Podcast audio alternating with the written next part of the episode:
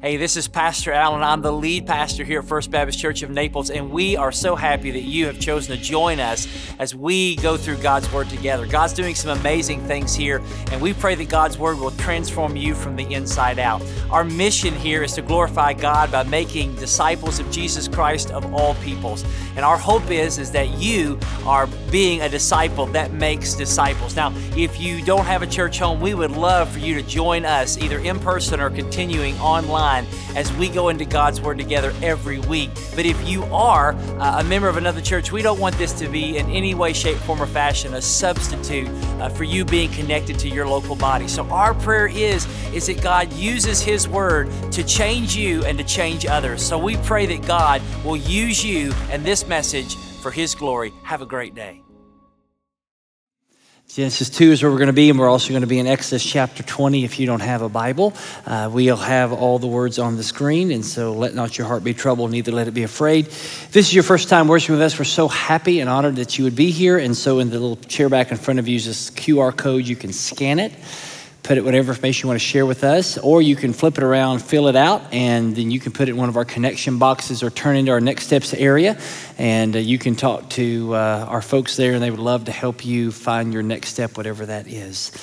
Well, Genesis chapter 2 is where we're going to be. And let's go to the Lord in prayer one more time, and then we'll get into God's word. Father in heaven, thank you for this day. Thank you, Lord, for the baptisms we celebrated today. Thank you for Felipe and Carrie. And Lord, we pray that you bless them. Thank you that uh, their daughter was baptized at VBS. We thank you for what you're doing in that family and what you're doing in all kinds of families all around our church. And we just are so honored, Lord, that you uh, would allow us to be able to worship you today. So, God, as we look into some difficult truths, uh, some hard truths, but also some very basic truths, Lord, help us to see Jesus in all of it. And Lord, help us to just find our rest in you. We pray this in Jesus' name. Amen. Let's all stand. Genesis chapter 2. Genesis 2, we're going to begin in verse number 1. Genesis 2, verse 1. The Word of God says, Thus the heavens and the earth were finished, and all the host of them. And on the seventh day, the Lord, uh, pardon me, that God finished his work that he had done. He rested on the seventh day from all of his works that he had done. So God blessed the seventh day and made it holy because on it God rested from all of his works that he had done in creation. Now, Genesis, Exodus chapter 20, verse 8. Remember the Sabbath day to keep it holy. Six days you shall labor and do all your work, but the seventh day is the Sabbath to the Lord your God.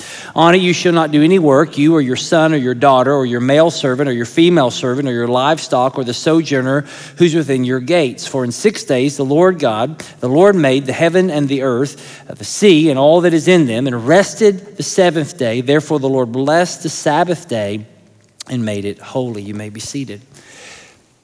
Have you ever gotten a gift that you really didn't know what to do with?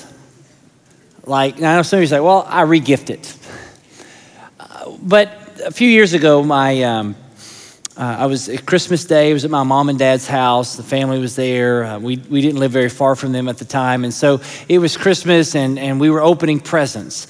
And uh, the kids had opened their presents. My wife had opened uh, her presents from my mom and dad, her father and mother in law. They always get her like the best stuff. Like I always get kind of the junk, and, and, and she gets really the best stuff. And so my mom, you know, comes out with this huge box and she's so excited. I thought to myself, well, finally, I'm going to get a good gift, you know.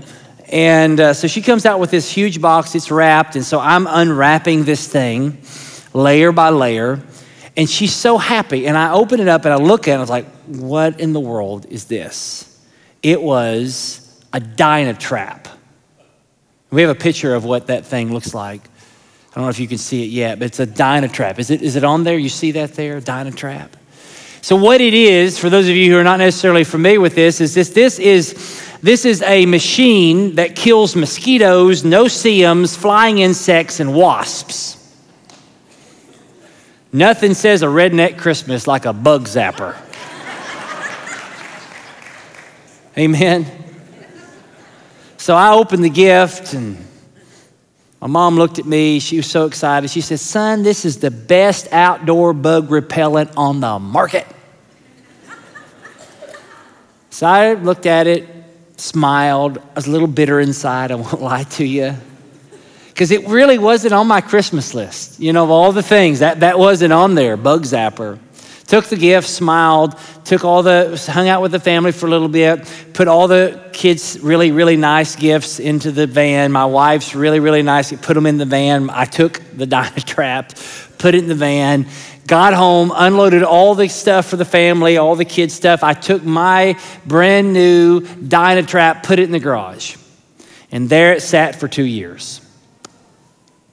We move to Naples and we bring it with us. It was in the garage. The people, the moving company, they just put everything that was in the garage in the truck. And so there we are, and I basically forget about it. And so we move down to Naples, we move into our house, and uh, we go to, with some friends to the beach. And uh, we were at this beach, it was in the evening, it was kind of a picnic, and we got eaten alive by no-see-ums. Now, the problem with no-see-ums is you don't see them coming. And so we were eating alive and we kind of itched for a while. And we, another week went by and we went to another friend's house and, and we went to their pool and our kids were swimming in the pool. We were sitting out there on the patio and we were talking about our experience at the beach here in Naples about the no-see-ums. And the guy looked at me, the husband looked at me and said, We don't have problems with no-see-ums around here. We don't have any problems with no-see-ums in our pool area.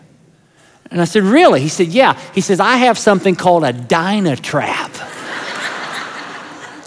I said, Really? What is that? He says, It kills no-see-ums, it kills mosquitoes, it kills and cures everything.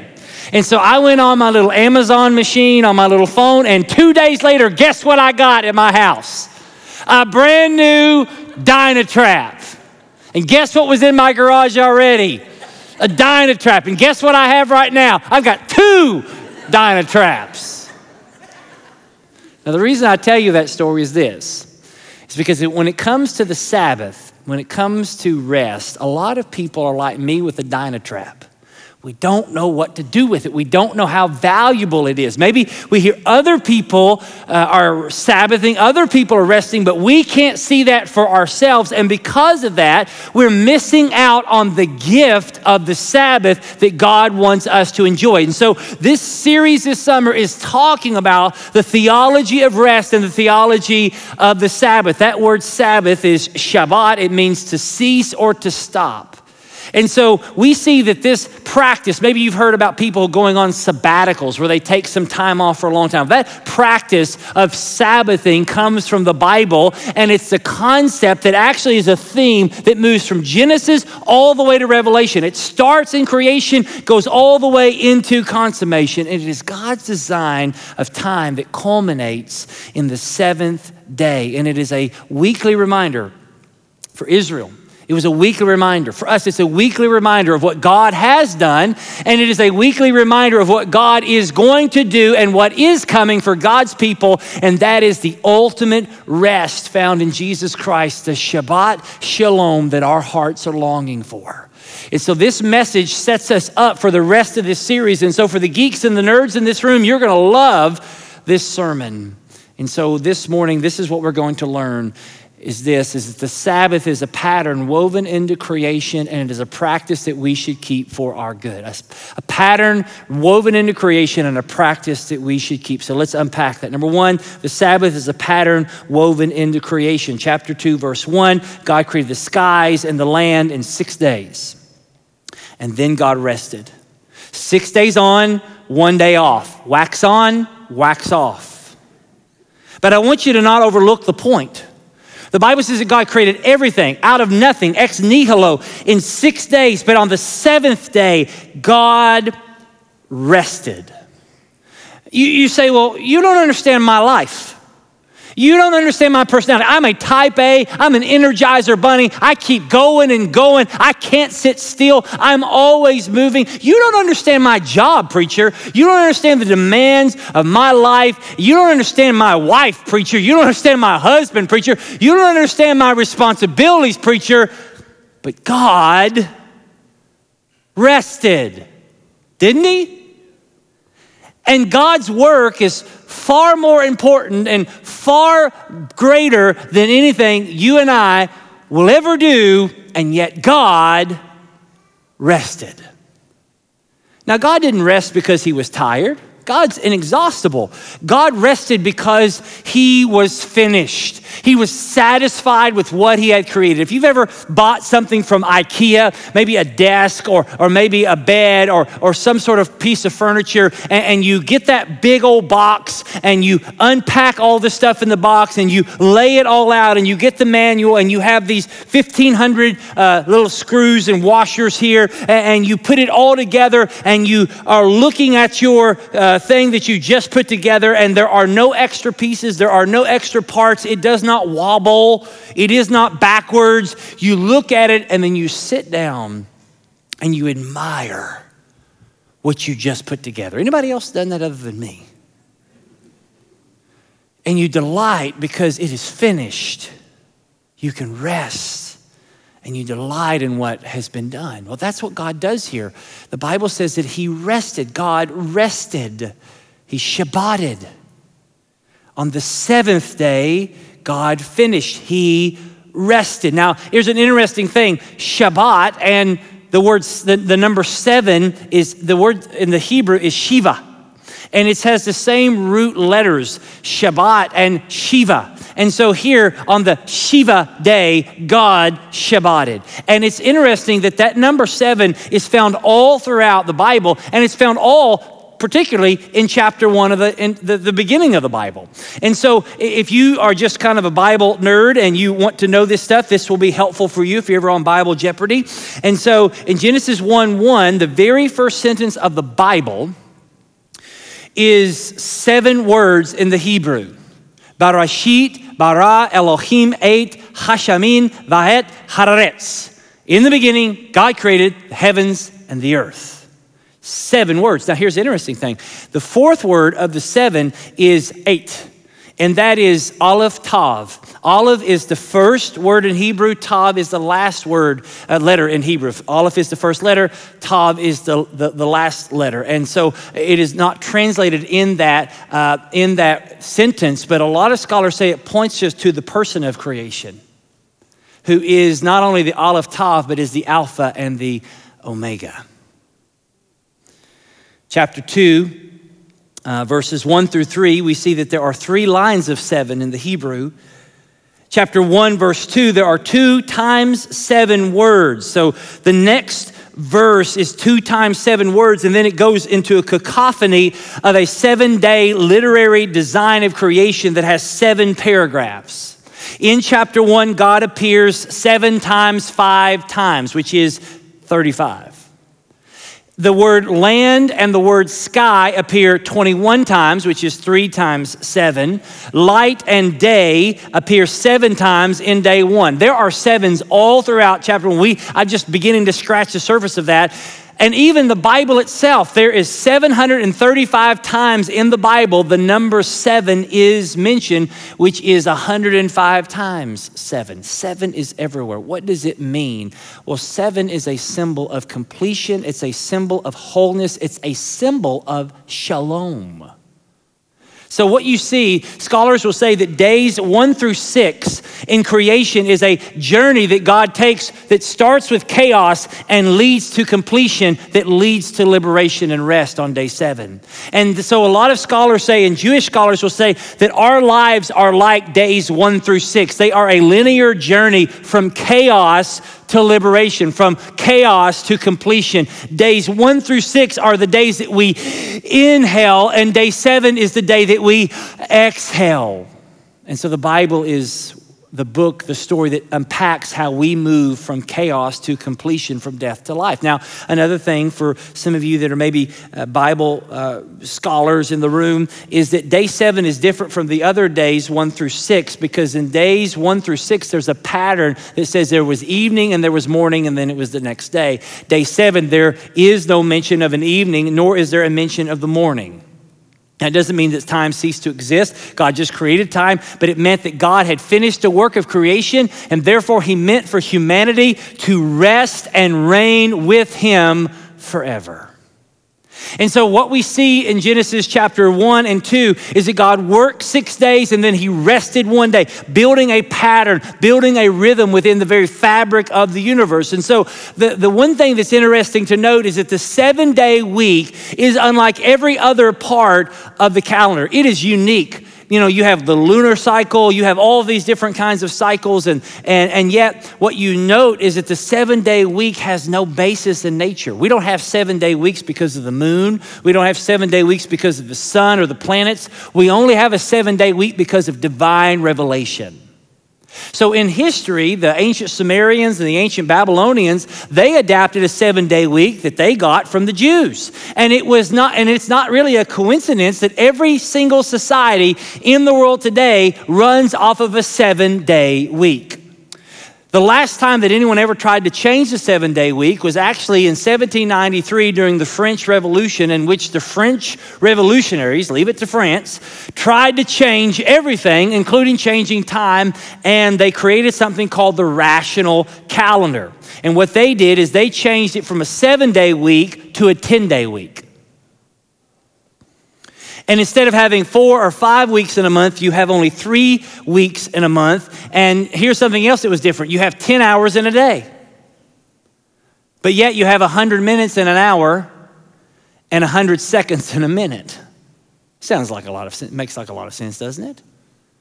And what they hoped was from this new time, this rational calendar, that it would raise productivity in the country. But yet the result is, is that it led to greater rates of depression, higher rates of suicide, and lower productivity among the working class. And it took 13 years and they completely uh, abolished it and went back to normal time. Now, why is that? Because they were out of rhythm. They were out of rhythm of creation. And I'm afraid that in our Western culture, we're out of rhythm as well. We're out of rhythm not because we've changed the calendar, but because we have become a nation of workaholics and we're constantly busy and we're wanting more. Wayne Muller, in his book on the Sabbath, said this He says, In the relentless busyness of modern life, we have lost the rhythm between work and rest.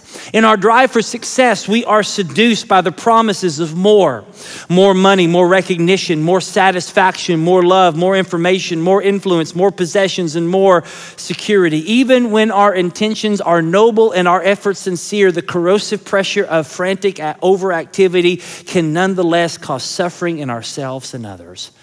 It's true. We are not human doings, we are human beings.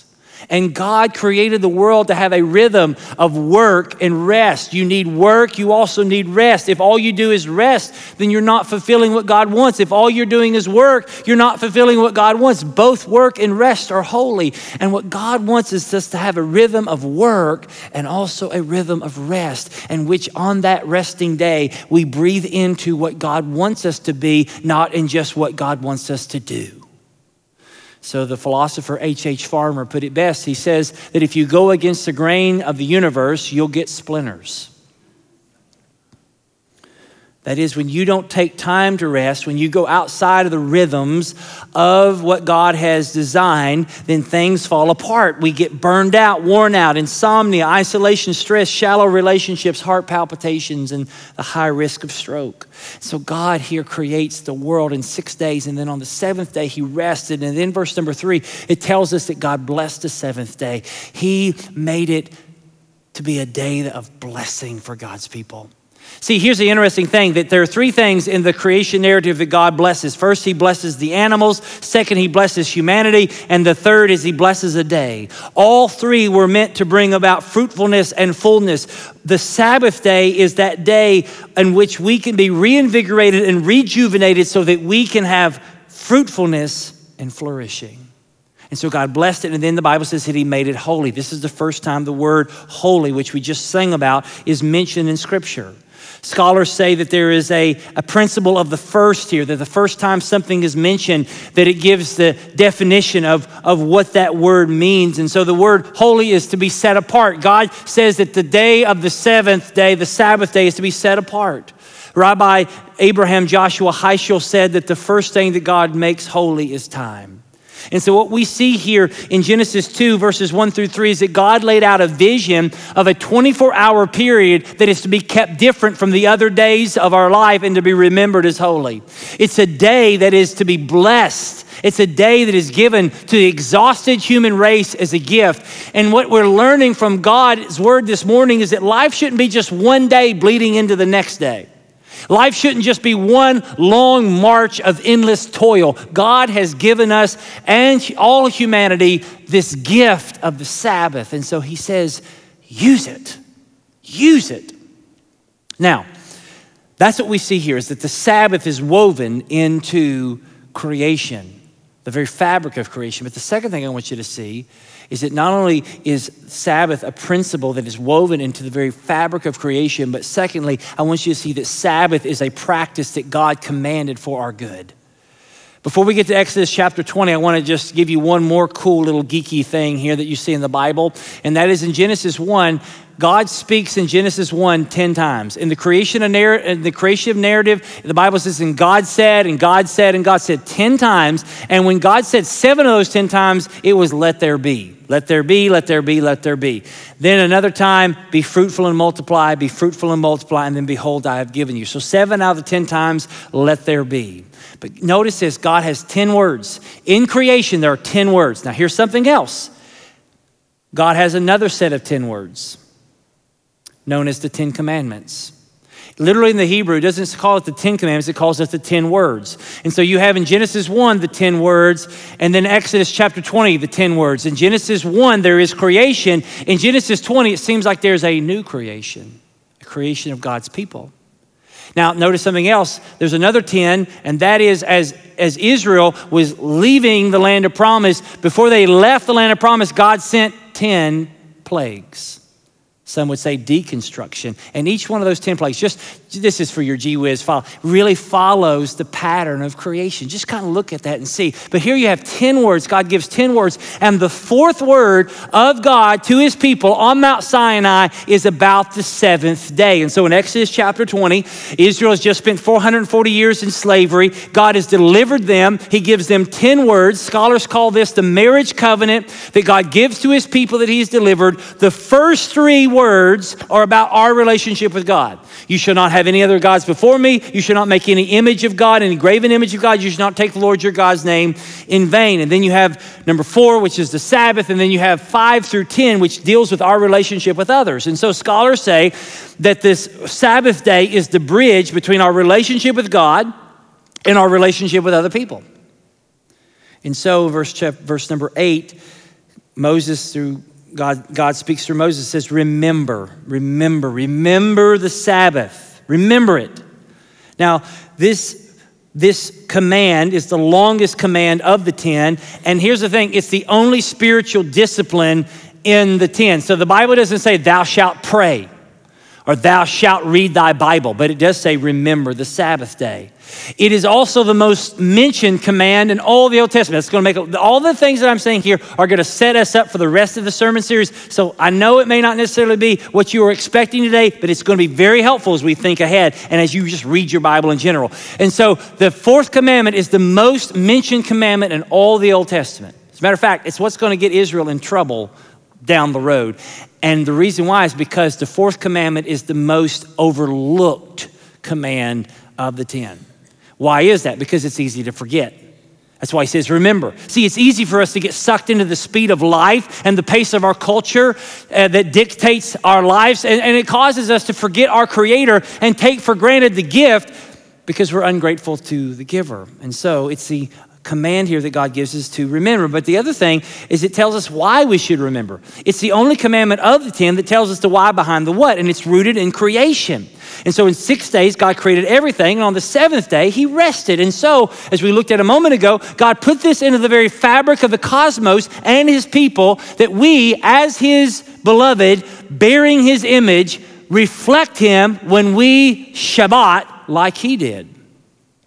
And so, God is not only Israel's deliverer, but God is Israel's creator, and God is our creator and our deliverer. And therefore, God created us to work and to rest. And so he says, Remember. And then the second part of that is keep it holy. Remember, day seven, he made it holy. God here now commands, keep it holy. I just make, I, I made it holy. You keep it holy. Don't just treat it as a common day. Now, sometimes when we hear the word holy, we think boring. Not boring. The Sabbath day was to be like a holiday, a holy day, like Christmas. Christmas, holidays are special days, days that we remember, days that we reserve. Like, how many of you have to remind yourself to remember it's Christmas?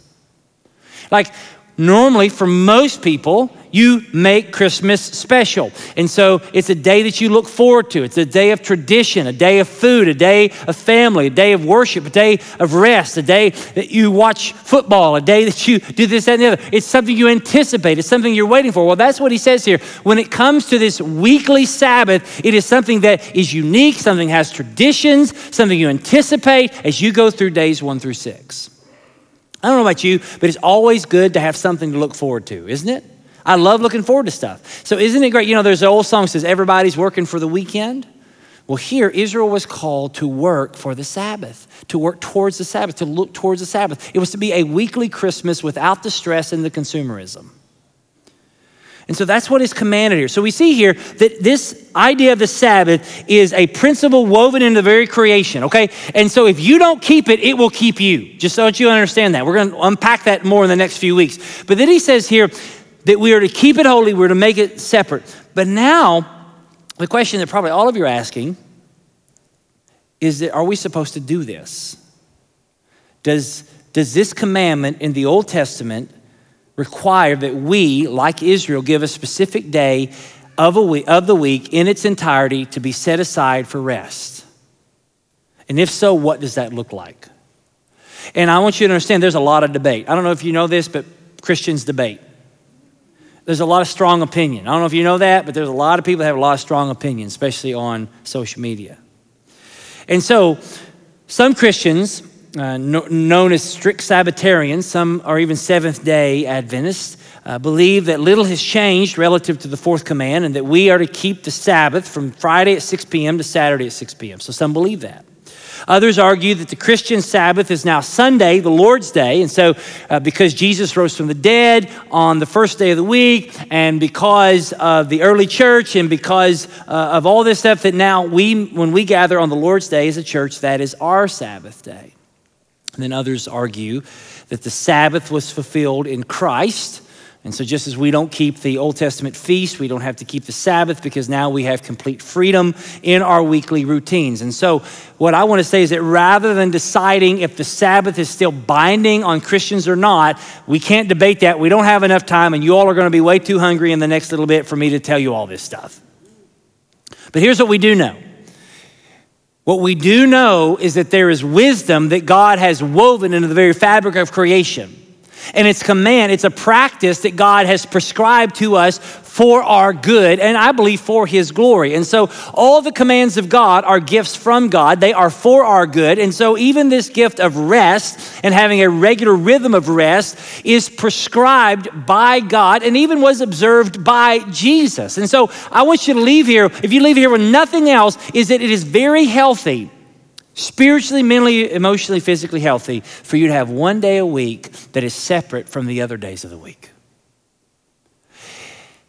And so the Sabbath principle is not just another rule to keep. It is an opportunity that God is providing for you to enjoy Him more. And so, what does it look like? How do we do it practically? I'm going to give you four things and then we're going to be done. What does Sabbathing look like? Number one, resist. Resist. Resist certain activities. Cease, stop certain activities that are normal daily work activities. So cease from working. You know, I, one thing that's interesting, we're going to talk about this in a couple weeks, is how much we brag about how much we work. Do you know that studies have shown that people that work 80 hours a week are not any more productive than someone who works 40 hours a week? So ceasing is okay. So cease from normal work and also cease from worrying about work. Sometimes when you're not at work, you worry about work, right? And some of you are going to now worry that I said not to worry about work. Worry, stop worrying about anything. Stop wanting things that you don't need to impress people that you don't like.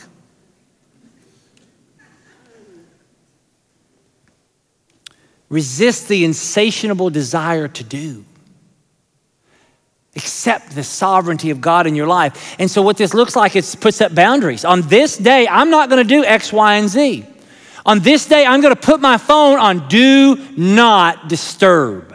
Or I'm going to try an experiment. I'm going to touch the two little buttons on the side, push them in, see this little red thing that pops up, slide it, and the thing just shuts off. It's amazing. It's magical. You should try it. You should try it. We're like addicts to our phone. You shut it off and it's not on and you reach for it and you don't know what to do. Or if your phone's away from you, well, again, we're going to talk about this later. We're going to have a whole sermon on your phone. And we're going to really talk about Android users at that sermon as well. But resist the tyranny of doing. It's hard, isn't it? It's, we're doers. We want to do stuff. We're Americans. We do stuff. But we have to resist the urge of that. You know, God, uh, in Exodus chapter 16, uh, God uh, told the people of Israel, I'm going to provide food for you. And on six days, I'm going to provide every morning, you're going to have this, this stuff out there called manna. It's wonder bread, heavenly bread and you gather it. You, you gather it, you gather just what your family needs. Don't gather, don't gather more than what your family needs. Don't hoard it because anything you gather beyond what you need is going to rot. It's going to get gross. It's going to stink. And so every day they were supposed to do it Monday, Tuesday, Wednesday, Thursday. And what he says though is on the sixth day, they were to gather twice as much. So they were to gather enough food for the next day. And so that's the only time they would do that. So they were Monday, Tuesday, all those day one, two, three, four, five, six. Sixth day they gathered twice as much because on the seventh day there is no bread, the grocery store is closed. And so they were to trust God every day for their daily bread. But you know that there were some OCD types out there on day seven looking around and the store was closed and they went hungry because they didn't trust God's word. Because God says, man should not live by bread alone, but by every word that proceeds from the mouth of God. And what the Sabbath taught them to do is that they were to trust God to provide even if they took a day off. And some of you believe in your heart that if you took a day off, if you took time off, the world would fall apart. But God wants you to understand that you're not God. Marva Dawn, uh, who writes about the Sabbath, she says that on the Sabbath day, we deliberately remember that we have ceased trying to be God and instead have put our lives back into His control. Concentrating on God's lordship in our lives enables us to return to His sovereign hands all the things that are beyond our control and terrifying us. Often those things are safely there, uh, or pardon me, once those things are safely there, and as long as we don't stupidly take them back again, amen, our emotions can find truly comforting and healing rest. Trust God. It's okay. Like we're about to enter into a Shabbat month, the month of July as a church, in which we only have worship on Sunday mornings together as a family. And then we have different things that happen during the week, but it's not our normal routine. And some people are like, Pastor, what are we going to do? We're going to shut down things during the month of July, and people are going to stop coming here, and people are going to get mad, and they're going to go to other churches, and we're going to fall apart. And here's what I want to tell them is no. No. It's okay to take a break. Right? It's okay to rest. We have so many volunteers that serve so tirelessly throughout the year that it's okay to give them a break. Amen. Amen. Resist the urge to do. Secondly, restore. To Sabbath means to restore, to restore mentally, physically, and spiritually. Exodus chapter 31, verse 7, God speaking to Israel says of the Sabbath that it is a sign forever between me and the people of Israel that in six days the Lord made heaven and earth, and on the seventh day he rested and was refreshed. That word refreshed means to exhale, to catch one's breath. God created the Sabbath to be a weekly place where we can restore, where we can catch our breath. Now, I want you to understand that relaxation is not the same thing as restoration. Many of us are good at re- relaxing. We can eat fast food, we can binge watch Netflix, we can sit mindlessly on our phones. Those things may relax us, but they do not restore us. How many of you, after spending four hours on your phone, get up from that and say, Oh, I feel so restored? No. The Sabbath is also not just taking a day off to do daily chores. It's not just, this is, the, you know, I've been wanting to clean my garage out and fix it up. And so I'm going to Sabbath and clean my garage up and fix it up. Now, that may be restorative to you, but it is very draining to me. And those of you who find fixing a garage and putting it together restorative, I'll give you my address. You can come by anytime you want. Okay? You want things that restore. John Tyson, in his book called Resistance, says that the movement from exhaustion to rest is a movement from fear to trust, a movement from anxiety to peace, a movement from control to surrender. But rest requires intentionality. It really does. To do what I'm saying requires intentionality. We need to learn the skill of resting. We need spiritual rest to stop our need to be on mission for God and doing things for His kingdom and to just enjoy the spiritual blessings we have in Christ. Let me just stop there for a timeout. I'm not saying that we should just be lazy and do nothing for Jesus, but sometimes as a Christian, we feel like that the world is on our shoulders and that we have to always constantly be on mission for God and never rest. And I'm not saying that we shouldn't have a sense of urgency, but what I am saying is, is that God does want us to just rejoice in what He has done for us, and it's okay to rest in that.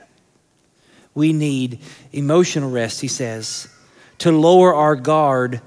Uh, pardon me, we need physical rest, to sleep deeply delight our senses, release stress, step back, and recover from the pace of modern life. We need emotional rest to lower our guard and be ourselves before God, to lay down the concerns and conflicts of the week and be known and loved by Him.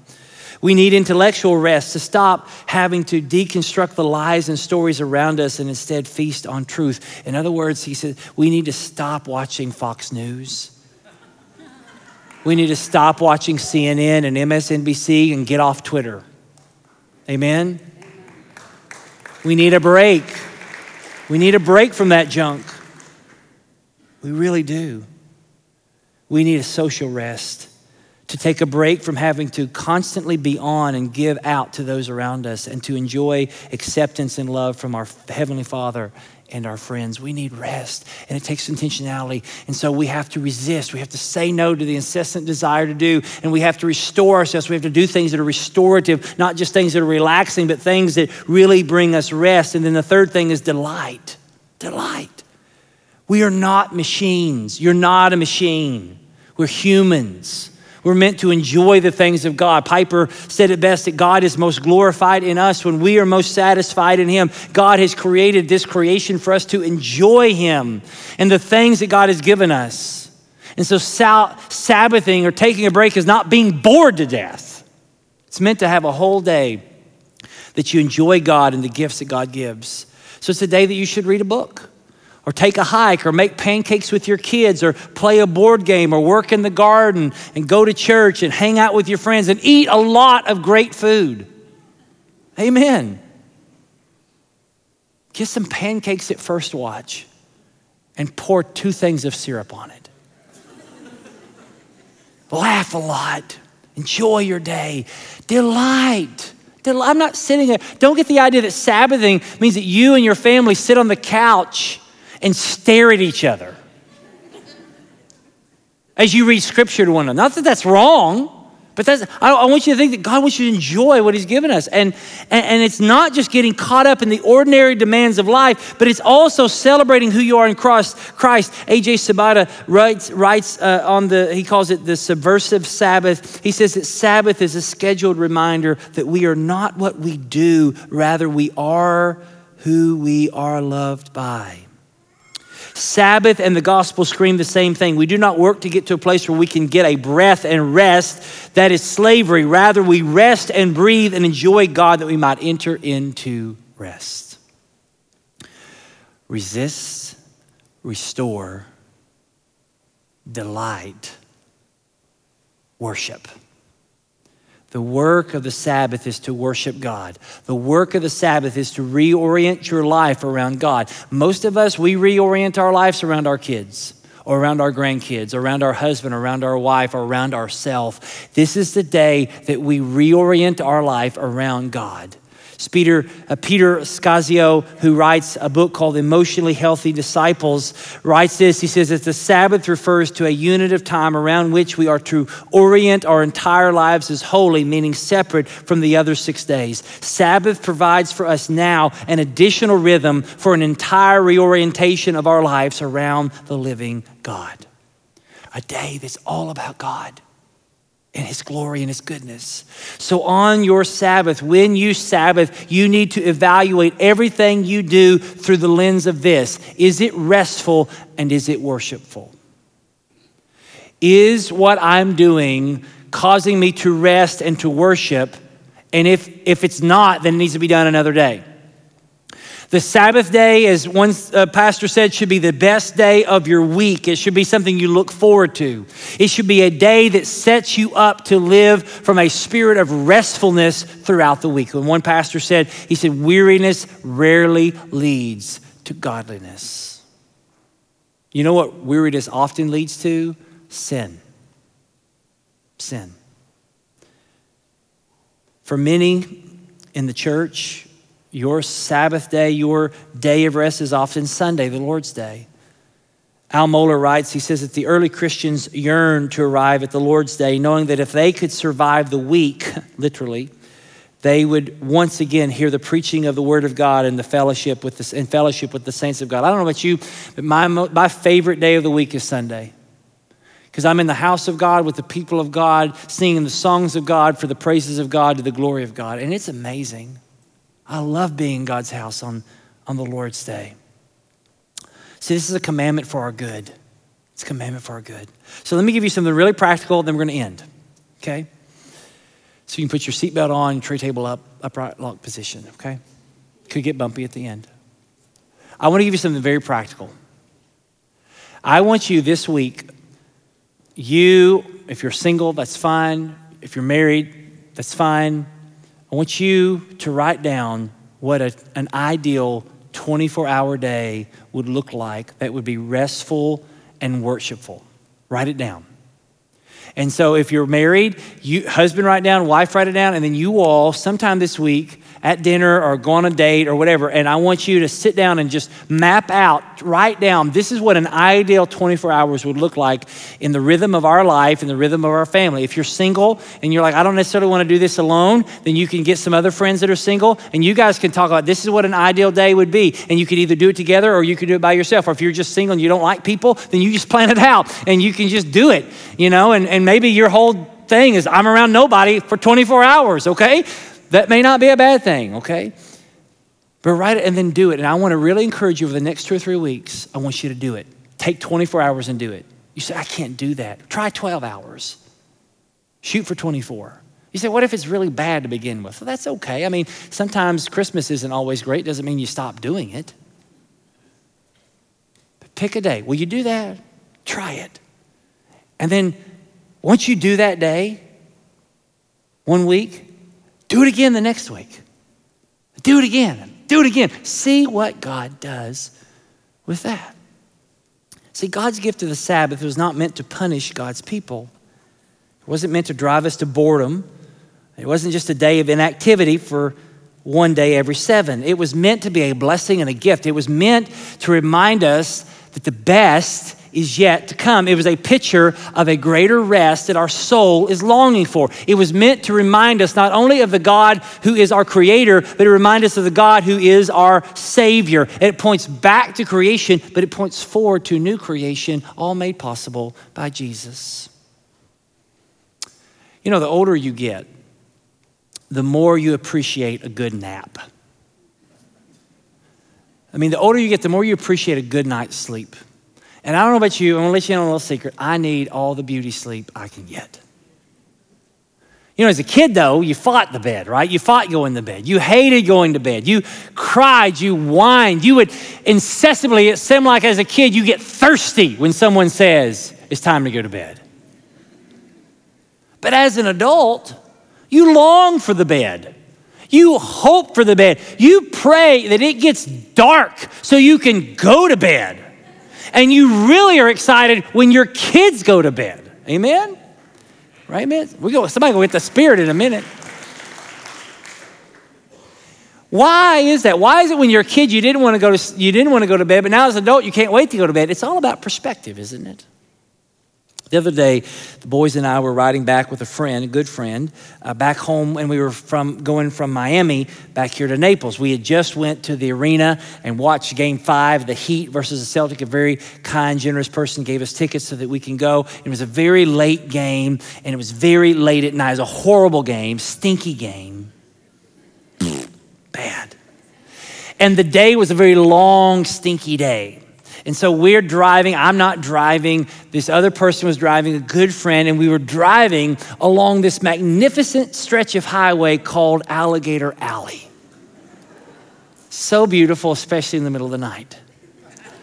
And I was so tired, so exhausted, and I was so longing just to go home and just to go to bed. Like I already planned in my mind that as soon as I get home, I'm, the kids get in, I'm gonna lock the door, get into bed. I'm not even gonna brush my teeth. Straight to bed. Don't pass go, don't collect the straight to bed. So as we're going along this alley, my friend is a very cautious driver. And so he was driving 72 in a 70 in the middle of the night where there are no cops. And I was praying, Oh Lord, will you put a little tingle in his leg to push a little harder? Because I'm ready to go home, ready to go to bed. I'm tired. And so as I watched every mile marker go by.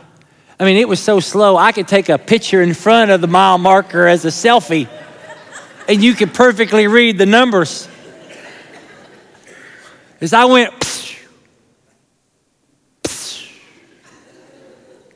each mile marker on that alley was one more mile closer to home. Every day that we live, is one day closer to going home. And every day that we set aside to rest and to worship is a reminder that our rest is not found in what we do, but our rest is found in what He did for us. And every day, we're just another day closer to going home. And I don't know about you, but I'm tired of this world. I'm tired of getting on watching the news and seeing another shooting. I'm tired of gas prices right now. And I'm out of gas. I'm tired. And one day is just another day closer to home. And if you're here today and you don't know Jesus, you'll never know rest. But if you know Jesus, you'll know rest here and you'll look forward to that day where you can rest up there. Take a break. It's okay. Father, in Jesus' name, we thank you for your word. We thank you for the Holy Spirit. And God, I pray that the words of my mouth and meditations of our heart has pleased you today. And God, help us to practically take what you have woven into the very fabric of creation and have commanded for our good. Would we practice it this week or in the weeks to come? This rhythm of rest, and that we would point our hearts every day to the rest we find in Jesus. We pray this in His name. Amen. Let's stand and let's sing. Thank you for joining us as we go through God's Word together. I pray again that God will transform you from the inside out. So, as we say here at First, you have come to church. Go out and be the church. Have a great week of worship. We can't wait to see you soon.